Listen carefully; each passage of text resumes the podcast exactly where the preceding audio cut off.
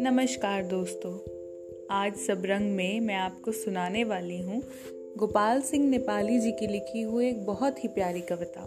तो आइए कविता सुनते हैं। तू पढ़ती है मेरी पुस्तक, मैं तेरा मुखड़ा पढ़ता हूँ।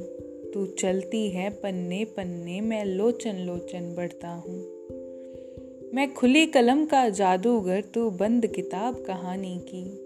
मैं खुली कलम का जादूगर, तू बंद किताब कहानी की। मैं हँसी खुशी का सौदागर, तू रात हसीन जवानी की।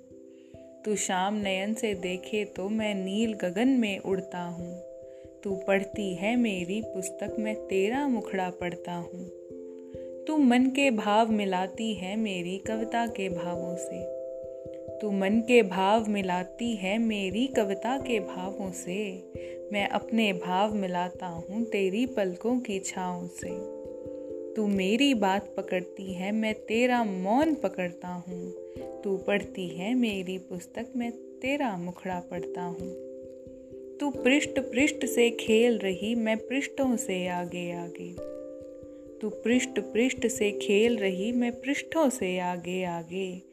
तू व्यर्थ अर्थ में उलझ रही, मेरी चुप्पी उत्तर मांगे। तू ढाल बनाती पुस्तक को मैं अपने मन से लड़ता हूँ। तू ढाल बनाती पुस्तक को मैं अपने मन से लड़ता हूँ। तू पढ़ती है मेरी पुस्तक, मैं तेरा मुखड़ा पढ़ता हूँ।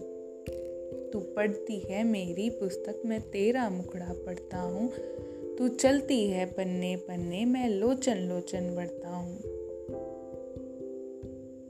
धन्यवाद।